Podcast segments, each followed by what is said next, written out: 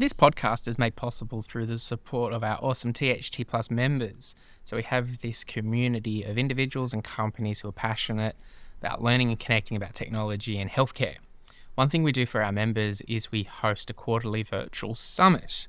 And earlier this year, we held the Summer Summit, and it was a great day. Lots of different sessions about all the important topics in healthcare innovation today. This episode of the podcast was the last session of the day at the Summer Summit, so I hope you enjoy it. If you do like the vibe of this one and our summits in general, you've been considering joining as a THT Plus member, there's loads of value. You get to attend the summits every quarter, engage with other members in our community forum, and we do other monthly and regular events for our members as well, to help people learn and connect about technology and healthcare. Our Autumn Summit is coming up on the 10th and 11th of May, so it's not far away. So if you're liking the vibe of this one, consider joining as a THT Plus member, and I'll see you at the Autumn Summit.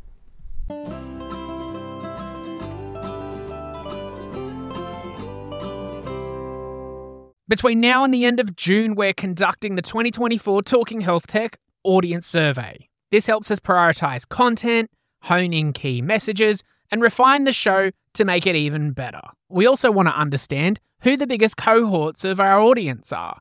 So I'd love for you to take 5 or 10 minutes to have your say and complete the survey. Everyone who completes it goes in the draw to win a share of $1,000 worth of THT Plus membership credits to put towards a membership for yourself as an individual or to help get the word out about your company. The link to complete the survey is in the show notes of this episode, or just go to talkinghealthtech.com/survey. So this is the final session of the Talking HealthTech Summer Summit today, and it's one that impacts all of us, whether you're a general practitioner yourself, whether you're creating solutions for GPs or helping them in their business, or even if you're just a human. Chances are you've encountered at some point family medicine or outpatient care, and you're going to rely on the GP system at some point in the future. So this is an important one. Special thanks to Best Practice Software, who are bringing you this session today. They're one of the gold sponsors for the Talking HealthTech Summer Summit, and they're great supporters of THT generally. So please pay them a visit in the expo section of this event platform, and also visit their directory listing over on the Talking HealthTech website to check out some of the other content they've got to share with you there. Okay, so this is your time to shine in the chat. Drop a message, share some thoughts, ideas, frustrations, inspiration. It will absolutely help shape the last conversation of the day here at the summit. So let's hear from you. Here we go. The general practice landscape in Australia is under a lot of pressure and attention at the moment. Something has got to give. What's going to act as the circuit breaker here to put primary care back on the right path? This is session 9 of the Talking HealthTech Summer Summit about general practice. On the panel today, Riwka Hagen, business coach, advisor and consultant at Medical Business Services. Tracy Johnson, CEO at Inala Primary Care. Dr. Paresh Dawda, director and principal at Pristantia Health.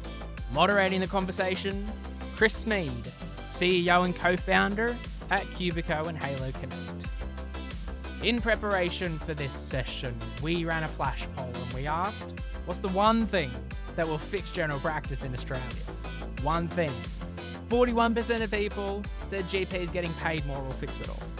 38% of respondents said GPs need more technology and that should fix it. 20% of people said if patients didn't pay for their care, the whole thing would be fixed. 2% of people said it's not broken, so don't fix it. So we've got a problem. I wonder if we can fix it with just one thing, or maybe there's more to it. Let's go to the panel and find out.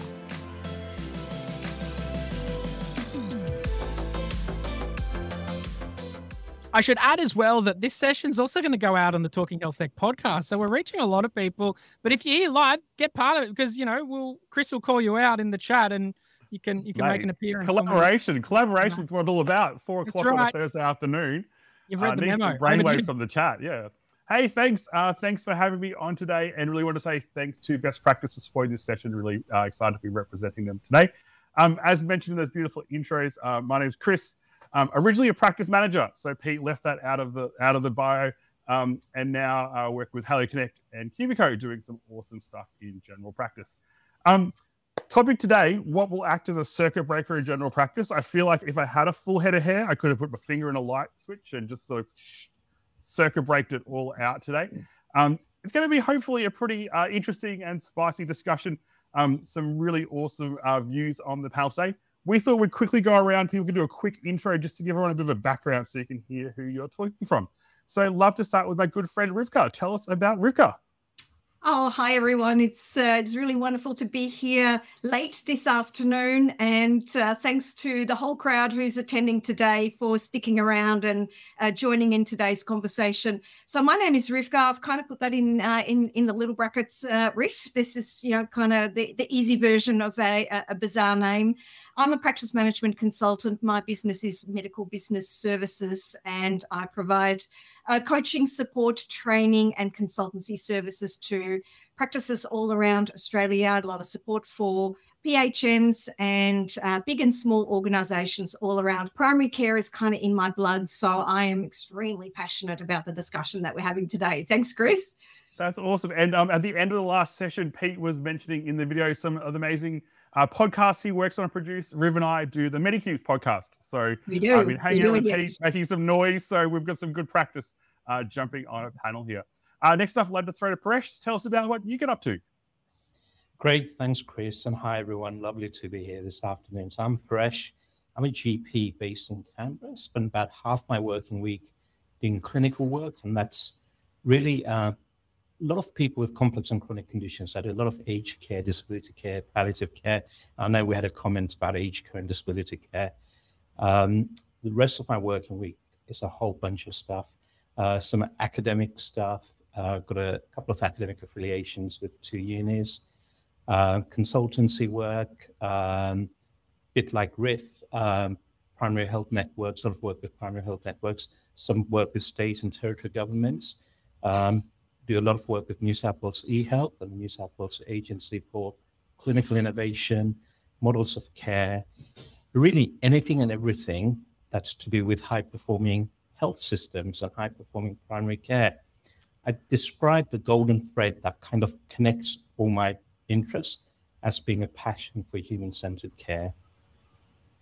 Mate, well, I don't think we get anyone better to have a chat about the circuit breaker than your fine self. And finally, Tracy, who I'm going to just let everyone know is one of the reasons I work in this crazy general practice caper. Tracy recruited me into my first ever general practice job way back a long time ago when I was a young'un. Trace, tell us about you.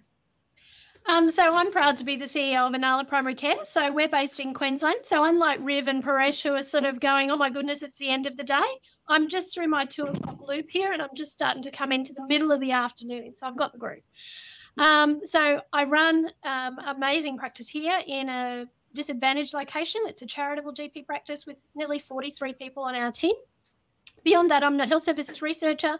I spend a lot of time connecting with people like Paresh and Riv and others and running seminars as well for practices that wanting to look at the way to do care differently. And that's certainly something that we've pioneered here.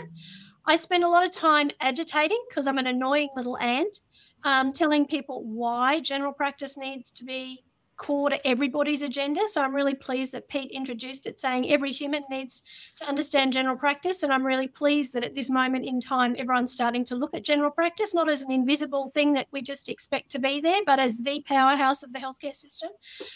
So I'm really looking forward to this conversation today being about what can we all do to make this a great place to work and a great place to care for patients.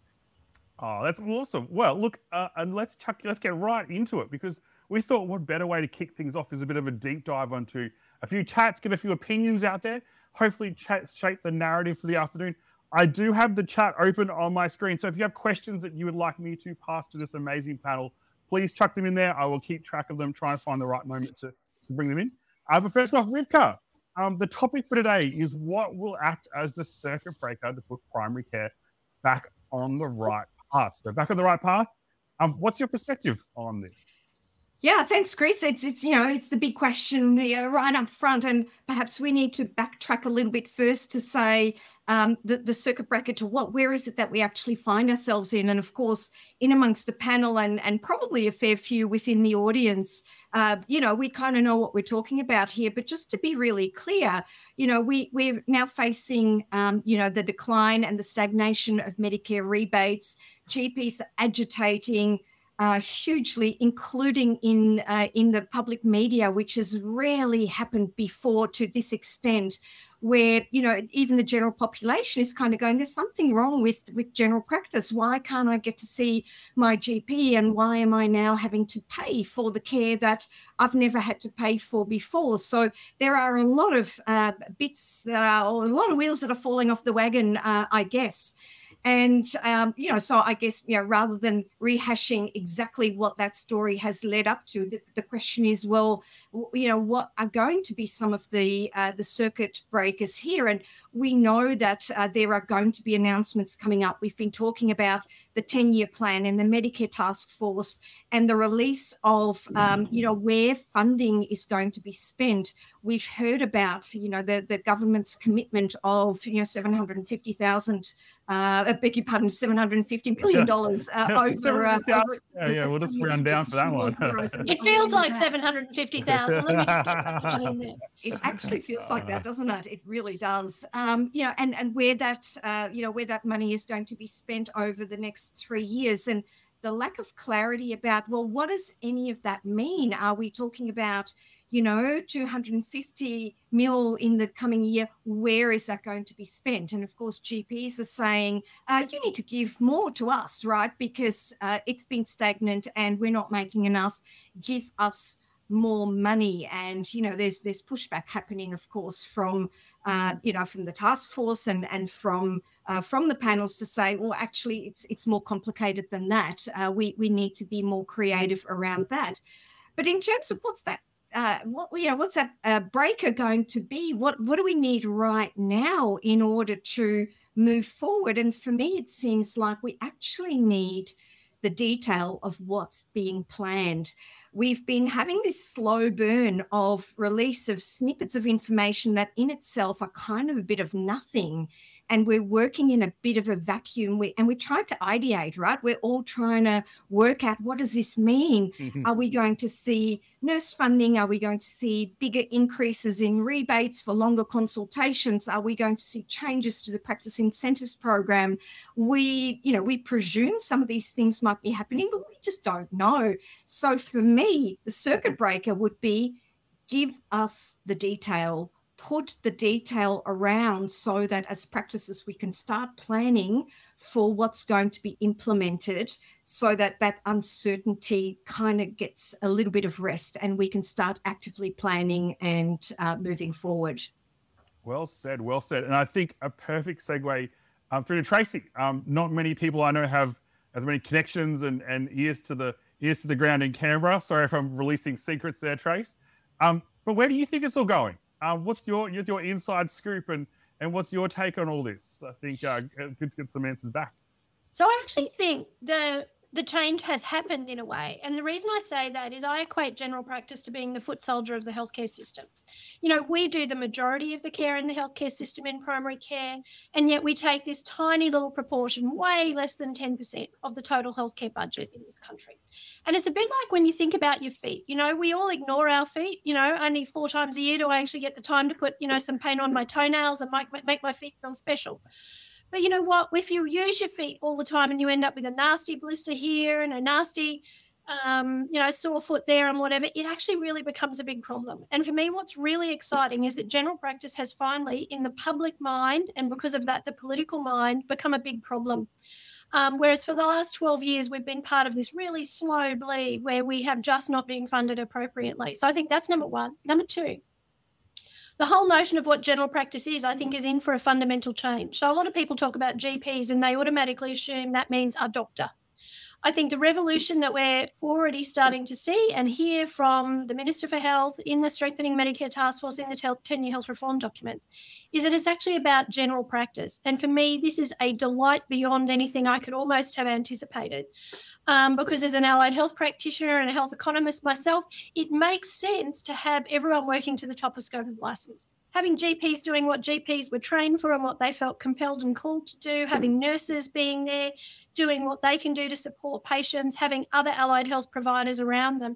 And for the very first time in this country, because there's not enough GPs to do care the way that we've always done it, we're actually being forced to look at what's the new model. The new model must be team-based care. The new model must involve knowing who your patients are, doing all of the right things by that patient over the long term so that we're not constantly building healthcare costs and running where the NHS is, but we're actually doing preventative comprehensive care, which is really what patients are now starting to say they expect. They want a system that works.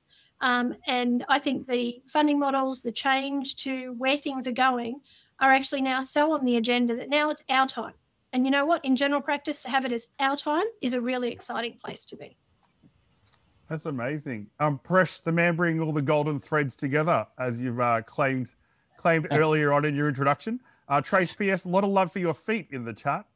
So I don't know whether that's going to start a podcast. Red toenails this week, people. Yeah, exactly. Paresh, what else should we be thinking about, mate? What else is on your radar? Yeah, look, I kind of, the metaphor I use and think about is it's like, you know, the general practice ship's been sailing for a long time. It's had holes for a long time. What's happened is the water started to fill into the ship, and it's now sinking, and it's sinking fast. You know, so there's a burning platform, the iceberg's melting, whichever analogy you want to use. Mate, you're very nautical today. I got your icebergs and your ships and your, you know, I like it. So you know, this real pressure. I guess one of the other things I think about with change, you know, so you look at the last 20 years and people have tinkered with primary healthcare. They've tried to do bits and pieces with it, most of it being pilots, come and go, nothing really changes, right? So there's this kind of three principles. So Peter Senge, you know, created or wrote about 11 laws around systems thinking. I've just picked three of those, right? So today's problems come from yesterday's solutions. Okay? By the same token, today's solutions might be tomorrow's problems. So I think we've got to be really careful with our reform agenda to make sure we don't create problems for the future, number one. Number two, the easy way out leads back in. So if we've got a hammer, everything looks like a nail.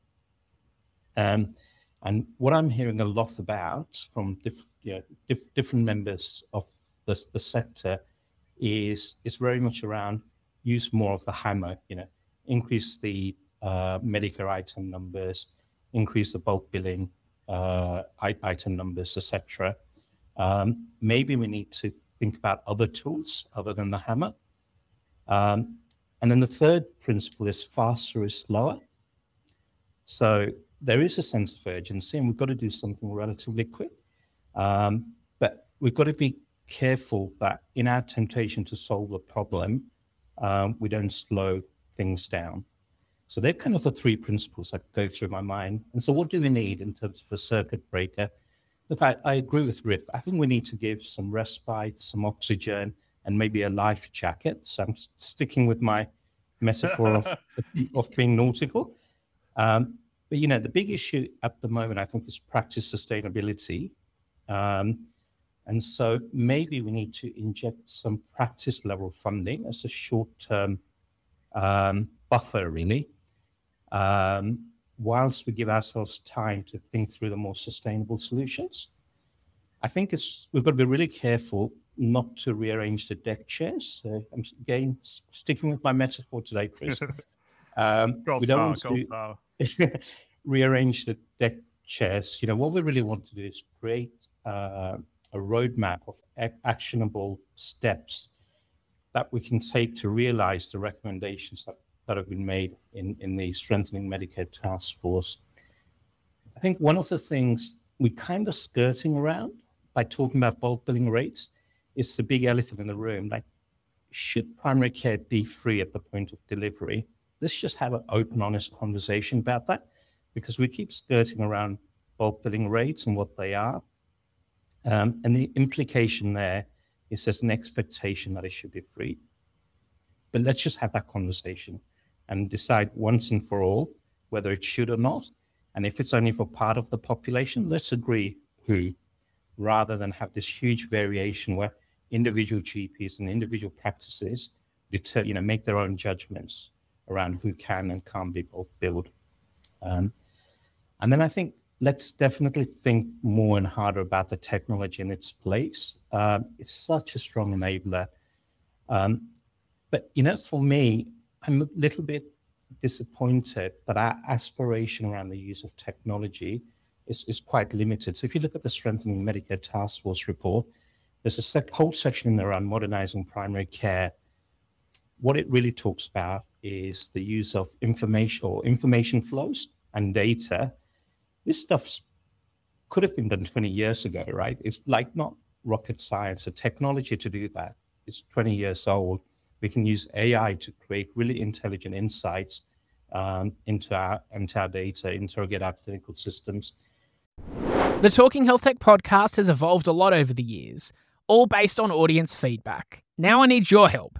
Yes, you, to shape the future of this show. Between now and the end of June, we're running our biggest campaign to date in order to understand what makes the global healthcare ecosystem tick. Last time we ran our Talking Health Tech audience survey, we learnt 40% of our audience are clinicians, 77% of our audience tune in for professional development and market awareness, 8% of people listen to Talking Health Tech for competitor profiling, and only 2% of people listen to the podcast to fall asleep. And this time around, I can't wait to find out about your preferences for audio versus video content, which topics we should dive into more, preferences for hosts and formats and geographical reach and so much more. And don't worry, we'll be sharing all the insights once all the responses are collected as well. So if you're a supporter of Talking Health Tech and you can spare 5 or 10 minutes, please complete our 2024 audience survey. And to say thanks for your input, everyone who completes the survey goes into the draw to win a share of $1,000 worth of credits towards THT+ membership. Go to talkinghealthtech.com/survey or the links in the show notes of this episode as well. When I think about technology goes up exponentially. So technology in 5 years' time will be very different to today's technology. Just think back to your mobile phone 10 years ago and how different it is to your mobile phone now, right? Yet, when we think about... I had a BlackBerry. Chris used to pay out on me because I had a BlackBerry and a smartphone, just saying. Yeah, but when we think about technology in healthcare, we think with today's technology, sometimes we can think with yesterday's technology, right? So we have a very linear perspective around application of technology in healthcare, yet technology is going to go up exponentially. So to me, let's actually think about how we create agility and innovation in primary care through having flexible funding systems, through having the ability for practices to be really innovative in adapting technology and not being restricted by regulatory barriers, financial barriers, etc. I'll stop there, Chris. No, I think I'd love to pick up on a point there. And also you raised a really good point. I'd love to get the panel's sort of views on this around practice level funding, but then in our survey we saw it was basically increased doctor pay. And in most general practices, the doctor is taking a percentage of the billings, but all this innovative health tech, things like that, is being driven at a practice level. Love to sort of get people's views on that and how that reconciles out and how it happens in the real world, because it actually seems like a bit of a tension point, because you're trying to pay a doctor a service fee and fund a business. And someone's got to innovate and take health tech somewhere. Where does it land? Because I feel it sometimes ends up in this loop that will build amazing stuff for a practitioner, but a practice has to pay for it. Or love to get the panel sort of views on that one. I might jump in there because I'm in the middle literally of doing some modelling across a whole bunch of practices that have been generous enough to share their data with me, because Canberra is actually quite interested. In fact, I think they're terrified. They don't know what the problem is, but, I'm taking the problem to them and pointing out some of the anomalies that have occurred in thinking. So in Canberra, there tends to be a tendency to think about the money that goes to practices is what we bill Medicare for. So that's what's visible to the government. And they assume that it's all working. The reality is we have seen an incremental shift over time about what doctors want to take as a percentage of that revenue. Why? Because in 12 years, the Medicare standard rebate's gone up 5 times. It is entirely reasonable for doctors to say, actually, I should be being paid more because effectively inflation has halved my real income over that 12-year period. So let's be frank. Doctors should, as general practitioners, be paid more. That is why we have 14% of medical graduates wanting to become a GP, because they can earn way more money in other disciplines that have way less responsibility and stress. Right. So once we get beyond the fact that GPs need to be paid more, let's address the fundamentals of GPs need a practice to operate out of unless they're working in a virtual business model, and I wouldn't want to exclude that from the mix of healthcare provision that we have. So if doctors are taking a bigger split of revenue, you're right. The amount of money that's left for practices to play with when you've got an environment where rents are going up on average 8% over the last 12 months. I've got all of that data out of some big property groups. When you've had award wages going up 6% on average. So again, that's a bigger claw of the money that we've got. I think the conversation that Paresh introduced, what should our healthcare system be? Should it be free at point of access? The reality is if we do the numbers and look at what Canberra is spending in that $750,000, it is completely insufficient to give doctors more money, practices more money, and most importantly, within that mix, fund the change that must occur so that we have general practices, not homes for GPs to operate out of. And that's really the transition we're talking about, bringing technology in, knowing who our patients are, serving our patients in multiple ways. I don't believe that face-to-face should be the only way that we care for our team. I believe we absolutely, with the shortage of GPs, need to be increasingly reliant on AI, on interoperable systems, on patient-fed data to allow us to manage them comprehensively and extensively. You know, these are all of the things that need to happen, but practices, practice managers, clinical governance, the IT that we use, all of those things need to be massively changed. And the only way to do that is with practices getting bundles of money that they can invest in these things in a programmed, intelligent way and a nimble way, because we're not going to get it right the first time. We're going to have to constantly evolve this, which means that people like me, people like Riv, people like Paresh who own a practice are also going to have to upskill in things beyond clinical, in things about IT, in things about panel management, in things about managing bigger teams, in integrated care with the hospital system, with new forms of contracting and funders, because you know what, I think our healthcare system and what patients are going to demand and what other funders that are out there might demand, whether that be insurers or DBA or employers or whatever, I think are all going to start coming into the healthcare mix. So we need to stop thinking about general practice just as a Medicare funded system, which means we absolutely need to rethink practice management and practice operations. I might jump in there for a sec, Chris, if you don't mind. I actually came across some information just today about the announcement of practice grant funding through PHNs, which apparently is going to be announced in April.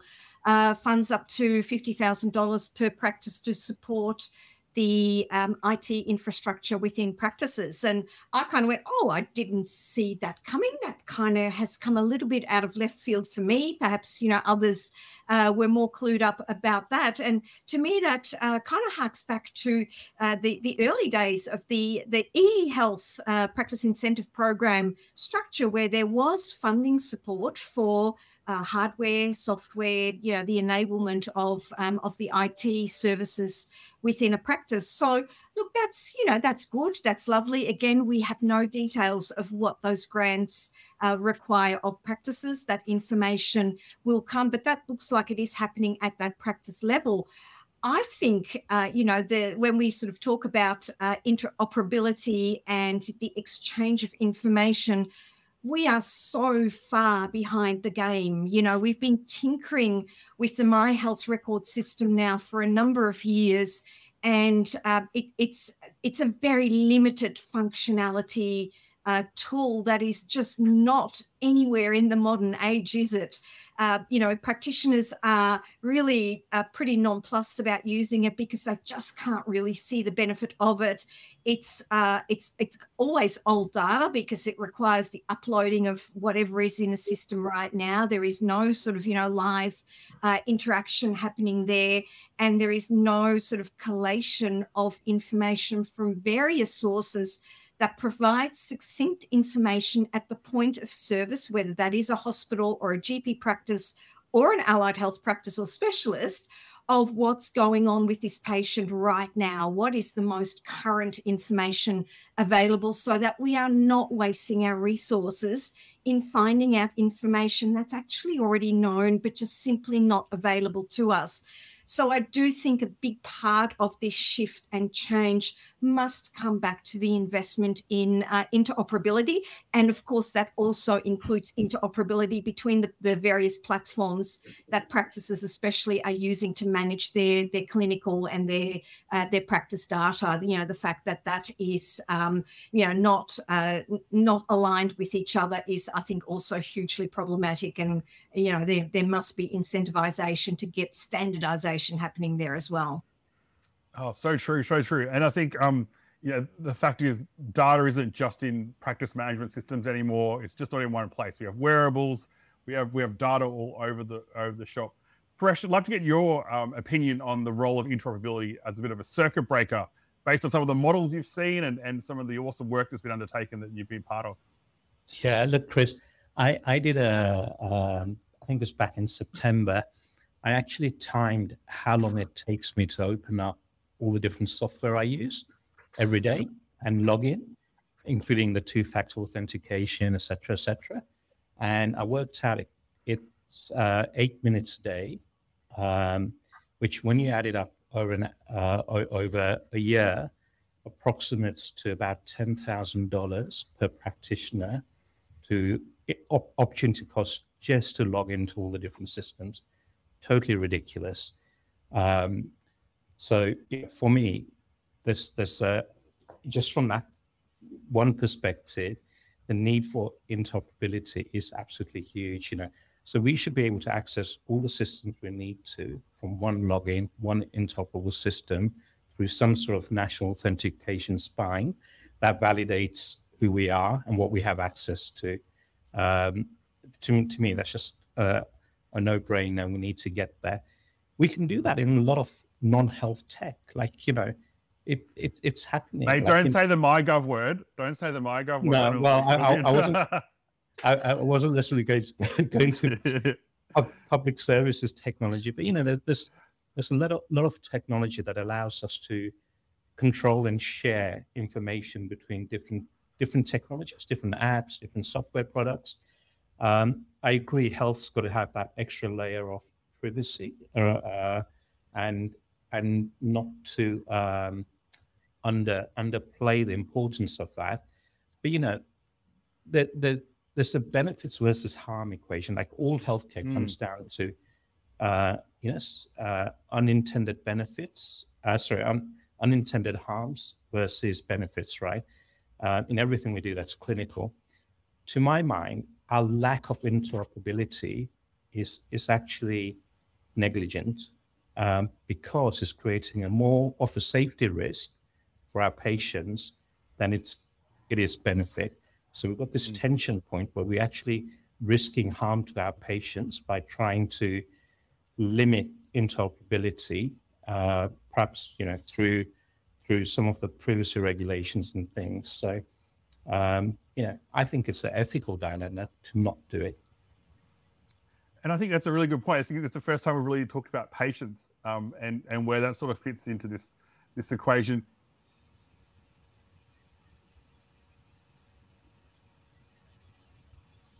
Oh dear, maybe Chris. It looks like we've lost Chris somewhere along the line. So how about we'll wait for Chris to reappear, and I'm sure that we can continue our conversation with the topics that we've got at hand. I guess I would say there's been some really interesting comments coming up, on the chat as well around the views of the panelists on. Companies monopolising access to clinics and shutting the gates to innovation to protect their business model, preventing interoperability, and what the views are around that. I'd love to hear what your thoughts are on that, Trace. Look, I actually think that's quite pertinent. Let's not forget that healthcare is inherently political because it's about people's income, their profile, their power. There are certain people that are attracted to profile and power and prestige, and there's medical dynasties based on that. Let's be real. I think there's a couple of things that will break through. So if we look at America, they produced some legislation a couple of years ago that said by 2025, it would be absolutely illegal to have any form of software in healthcare that didn't connect with everything else. And if you didn't get it right, you'd go to jail. Well, guess what? It's now 2023 and America's already transitioned. You know, most of their software is talking to each other because nobody really wanted to go to jail. And not live up to that 2025 deadline. I know that in Canberra there are some people, very earnest and sincere people, who are going, okay, as a software vendor, and, you know, I've been part of the journey around a software company, I understand how expensive it is, but, you know, we need to encourage software companies to start sharing data. So, you know, a piece of legislation that says to the market, you've actually got to make your stuff work, set your own standards, but make it work, I think could be a really powerful game changer. And I know Canberra is very actively considering that. I think the other thing... It makes so much sense, doesn't it, Tracy, that it's the legislative framework that's going to set the scene for how that behaviour plays out. And I don't think it would be all that difficult to legislate exactly for that. However, of course, companies do need to be paid for, you know, for the investment that they need to make in order to be able to comply with that as well. So I don't think, you know, the software companies are, are to blame for any of that, but they do need to be supported to be able to work in that way as well. That makes sense. But that can kind of come in two ways. You know, in the past, government's been very good at handing out money to software companies in repeated rounds. Every time the government changed something, money went to the software businesses. Maybe there's a more mature or a dual way of looking at that to say, you know, practices are consumers in their own right. How about we fund practice management and practice operations properly, and then we as practices actually have more money to spend on this sort of stuff. At the moment, some money goes to PHNs and they give us some software on the side for free, and then practices that are doing a decent job or really want to innovate, you know, they'll pay for certain things and then the government does, you know, it's like a real mixed bag. I'm sorry, in the NDIS, in my aged care, all of those things, they've kind of gone, you know, let's give user choice by giving users control of some of the money. I actually think that a bigger share of that sort of what I'd call soft infrastructure money could come to practices, and then we're at the coalface. We understand that transitions of care are terrible in this country. Paresh can quote the data. I've just seen the slides. He's got a bit of memory than me. But, you know, when you look at OECD comparisons, Australia has some of the worst transitions in care of any Western performing healthcare system. This could be sorted out by interoperability. Likewise, in terms of our ability to deliver comprehensive care, let's get the information that patients are collecting all the time and the bloods that they've had somewhere else and whatever, and put it all on the table so that we can form a comprehensive picture. I think the other thing that will change the game is the move to quality. You know, reinforcing and paying practices to deliver better quality. Does that mean I believe in capitation? No. Does it mean I believe in pay for outcomes? No. I do believe in population management, though. I do believe that we, you know, should be stepping up and saying, what do our patients need, and using smart IT and smart health service delivery models and smart tech that patients can have in their own hands to actually do a way better job along that continuum of care of cradle to grave, whereas at the moment we have this entirely reactive healthcare system. Reaction is expensive. We all know that having a plan, working your plan, refining your plan, delivering on your plan is what we want to do in our businesses, and yet we work with our patients on this highly reactive basis, and yet the data's there, the systems are there, the technology's there to not have to do that. And on that note, I'm going to hand back to Chris, who... Yeah, I dropped out because of the quality broadband. Show going yes. For you. Yes, I am in a hotel room in Melbourne, and it decided that I should not have broadband today, so apologies for that. But I feel like I ended on a really great point in the debate. Interoperability is definitely a passion of mine, and definitely a passion of Best Practice, who are supporting this session today. So awesome to see that Halo Connect's out there trying to solve some of these problems, and there's some other amazing tech solutions that I think Trace and Riwka hit the nail on the head, that needs a framework that lets lets companies be adventurous and try things and solve the problem that maybe bureaucracy won't do. And that's kind of a moment that I get really excited about, health tech and these sort of forums, because these people have amazing ideas that need a framework for them to flourish in, not a framework where everything dies a creative death because there was no sort of framework for this, or it happens and government does this. So really excited to sort of see where that goes over the next few years. Hey, we have 4 minutes left, and I feel like it's time to do a bit of a wrap up And I wanted to go on the panel and say, for the next 12 months, the next 24 months, the circuit breaker is going to have to happen. I think we're all kind of agreed that something has to happen. In 90 seconds or less, because I've done my maths, what is the circuit breaker that you want to see, or you think might surprise us all out of left field, and maybe some clever people in the audience should be getting ready for? Riv, I'll go to you first because you're first on my screen. Or, oh gosh, 90 seconds. Look, I'd probably still come back. I mean, you know, we could probably talk about the issues and the various, you know, frameworks for fixing what is a wickedly complex problem. We could spend a whole day on that, you know, really. So, you know, the 45 minutes is not. There's an autumn summit coming up. So, Pete, lock it in. Autumn summit. That's a great idea. Look, I probably at this stage would just, you know, come back to my earlier point that in order for, you know, when we consider the you know, the viewpoint of practices and where they're at and the struggles that they're having coming out of COVID and coming out of low funding environments and feeling very vulnerable, very tired and very tetchy, is that, you know, the clarity around, well, what actually is going to come next? Where are those funding dollars going to go? Give us some space to be able to ideate around what the detail of the plan is going to mean for our practices so that we can meaningfully plan and not feel like we are always backtracking and catching up to where the conversation all of a sudden is at. So I truly would love to see just the detail being released and, you know, allowing that planning to take place earnestly. That's awesome. And Trace, what about you? I'm going to be super controversial and go, the future is in our own hands. And I work in a social housing suburb. You know, our patients are in the bottom 10% of income earners in the country, but we have moved into mixed billing land. So my recommendation to every practice across the country is that the only thing we can control is the fact that healthcare has a cost. Who pays it is the debate.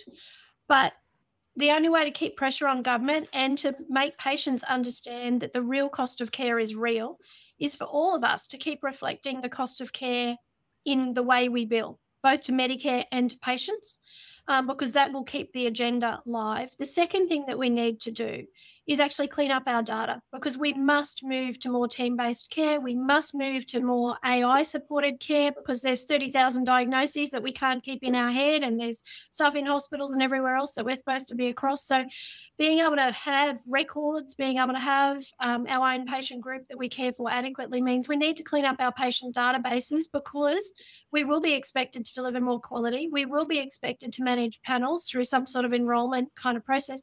And it's in our own best interest to want to know who our patients are and where they're at, because as we start sharing more of this care across the team, everyone needs to know what they're doing. That's awesome. That is a very wise word to think on. And Paresh, I wanted to finish with you because I feel like you always bring a bit of hope about where it's going, and from being on the front line, I find that hope inspiring. So, mate, what do you see coming down the pipeline? Thanks, Chris. Look, I'm going to say I agree with Griff and Tracy around those, but I'm going to be a little bit controversial, and I'm going to say let's pass a law that says that no new hospitals from tomorrow, and cancel all new hospital contracts that are in place, because that will force the system to think about how it reinvents and does things differently, and that difference will be in primary care and general practice, and the dollars will flow. Well, that's right. So you heard it here first. Cancel all hospitals is the takeaway. New hospitals. New hospitals. Yeah, all hospitals. That'll be a bit of a big one. New hospitals. Put my husband out of a job. He needs to retire anyway. Build hospitals. Yeah. I just want to say a huge thank you for giving up your time. A lot of thought and work went into preparing for today's panel, and hopefully the insights resonated with people, and there's a little pearl of wisdom someone takes away and shares with their general practice that they're working with at the moment, or sparks an amazing health tech idea that in 3 years' time we're looking at and having this panel and went, that changed the game. How cool was that? Pete, I'll hand it back to you.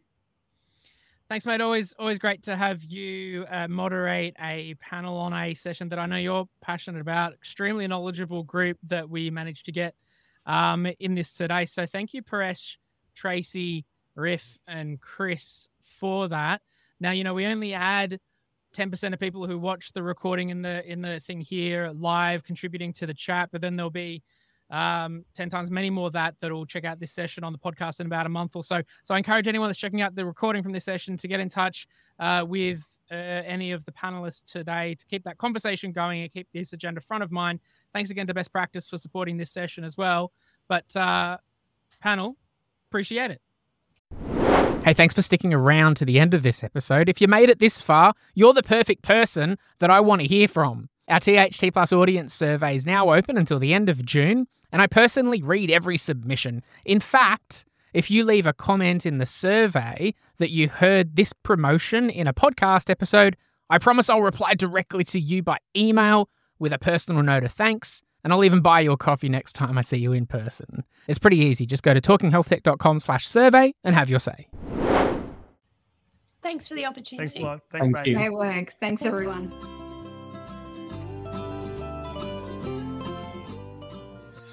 For more content and community about technology and healthcare, visit talkinghealthtech.com.